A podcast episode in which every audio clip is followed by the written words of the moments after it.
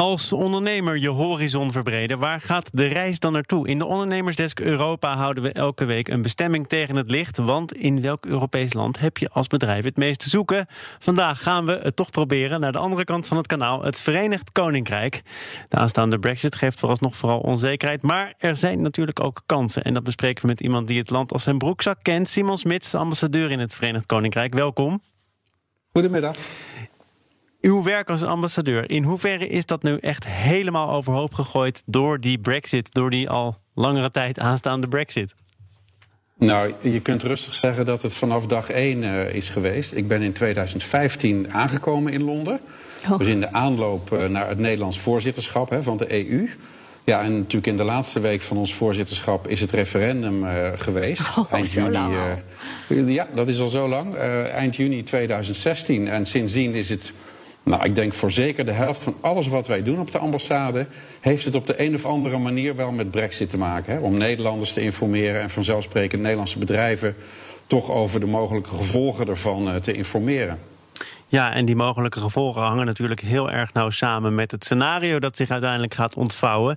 Nu las ik dat uh, de regering nog deze week weer heeft bepaald dat er 2,3 miljard extra wordt gereserveerd voor een no-deal Brexit scenario. Ik ga niet de uitgevoerige politieke vragen met u doornemen hoor, maar, maar dat is dan toch, neem ik aan, iets waar die regering zelf veel rekening mee houdt. Dus u moet daar dan als ambassadeur ook heel veel rekening mee gaan houden. Zeker, en ook de bedrijven. Uh, en, en daarom uh, uh, alle bedrijven die wij spreken, en dat zijn er heel veel, Nederlandse bedrijven, die, die zeggen we. het, het beste wapen tegen onzekerheid is planning. Dus zorg dat je in ieder geval je bekend maakt met douaneformaliteiten, met je toeleveranciers als die hier vandaan komen. Waar zitten je kwetsbaarheden? zorg in ieder geval dat je daar een goed, een goed zicht op hebt. Want er zijn iets van 30.000 bedrijven in Nederland die allemaal exporteren naar dit land. En die eigenlijk nooit iets met douaneformaliteiten te maken hebben gehad. En dat zou kunnen gaan veranderen, ja. Maar dan gaat het over eh, bestaande ondernemers. Zijn er nou ook kansen, mogelijkheden, juist uh, door die brexit, waardoor er nieuwe mogelijkheden ontstaan voor uh, ondernemers uit Nederland, juist in Engeland? Ja, ja die zijn er gelukkig ook. Uh, er zijn hier heel veel nieuwe bedrijven actief. Ik kan er, ik kan er een paar noemen. Wij hebben eh, bijvoorbeeld uh, Tony Chocolonely hier geholpen uh, de markt op te komen. Die hebben hun interviews hier op de ambassade gedaan. Wij hebben hier op de ambassade een ruimte voor ondernemers. Voor Nederlandse ondernemers. Die noemen we Hub Holland Hub, maar dan met een B, hè, niet met een P.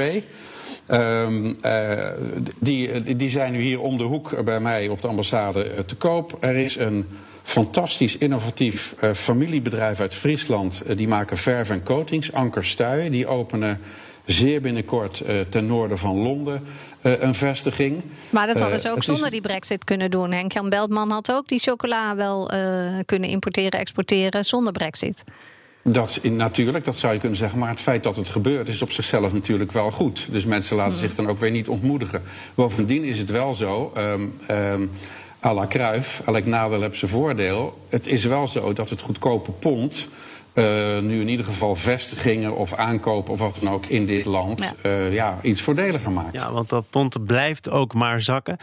Ik ontvang hier natuurlijk ook uh, bijna iedere dag ondernemers met uitbreidingsplannen. En ik merk toch voornamelijk veel huiver. Hè? We waren dingen van plan, maar we stellen het even uit of we komen zelf tot afstel. Hoe vaak komt u dat tegen? En wat zou u zeggen tegen mensen om ze toch te verleiden die overstap, oversteek naar het kanaal, het eiland, wel te maken? Nou ja, ik denk, ik denk dat die zorg, daar, daar moet je niet. Uh, daar moet je niet uh, uh, ja, hoe heet dat? moeilijk of makkelijk over doen. Het is gewoon zo. Ehm, die zorgen die zijn terecht. aan de andere kant, als je het hebt over onze taak als ambassade.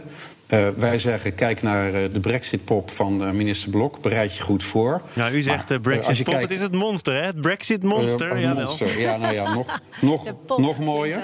Um, dat is, ja, dat, dus je voorbereiden is buitengewoon belangrijk. aan de andere kant, um, wij hebben hier ook een hoop bedrijven waarmee we spreken... die de overstap naar de andere kant ja. van het kanaal willen maken. Ook niet onbelangrijk voor... Onder, onder, andere, maar ook he, dus niet uh, onbelangrijk voor de Nederlandse economie en de banen aan onze kant van het kanaal. We hebben hier een team op de ambassade en FVJ die houden zich daarmee bezig. Tot nog toe heeft dat iets van 2.500 banen opgeleverd in Nederland. Uh, 300 miljoen aan investeringen. Dan praat ik nog niet over het het fameuze Medicines Agency, maar ook bedrijven als Bloomberg, als Discovery Channel. die, zijn, die zijn, hebben de overstap gewaagd. Dus het werkt aan, aan twee kanten, die kansen. Toch nog heel eventjes wat u zegt. Hè. Het draait als je die ene kant op wil, namelijk uw kant op wil om de voorbereiding. Dan moet je wel weten waar je je op moet voorbereiden. En dat is nou juist wat er zo onzeker is al die jaren. Dus wat zou nou, u dan zeggen? Nou, daarom zeg ik ook, ik, ik zei het al, het beste wapen tegen onzekerheid is planning. Dus kijk waar je kwetsbaarheden zitten. Maar er is, er, is hier uh, een, een goed ontwikkelde en uh, zeker in de omgeving van de grote steden een behoorlijk kapitaalkrachtige markt. Als je kijkt naar onze agro-export, het overgrote deel van alle bloemen, fruit, groenten dat hier verkocht wordt, komt uit Nederland. Uh, dit land is niet zelfvoorzienend voor wat betreft voedsel. Dus ze zullen moeten blijven invoeren. Ook dat biedt kansen. Vanwege de nabijheid van Nederland, vanwege de uitstekende verbindingen die we hebben. Uh, en vanwege de goede prijs-kwaliteitverhouding. Uh, wij hebben, om nog een voorbeeld te noemen, als ambassade samen met Antos, het is een, een branchevereniging, geregeld dat tuinarchitecten en ontwerpers, en u weet Britten zijn gek op bloemen en planten.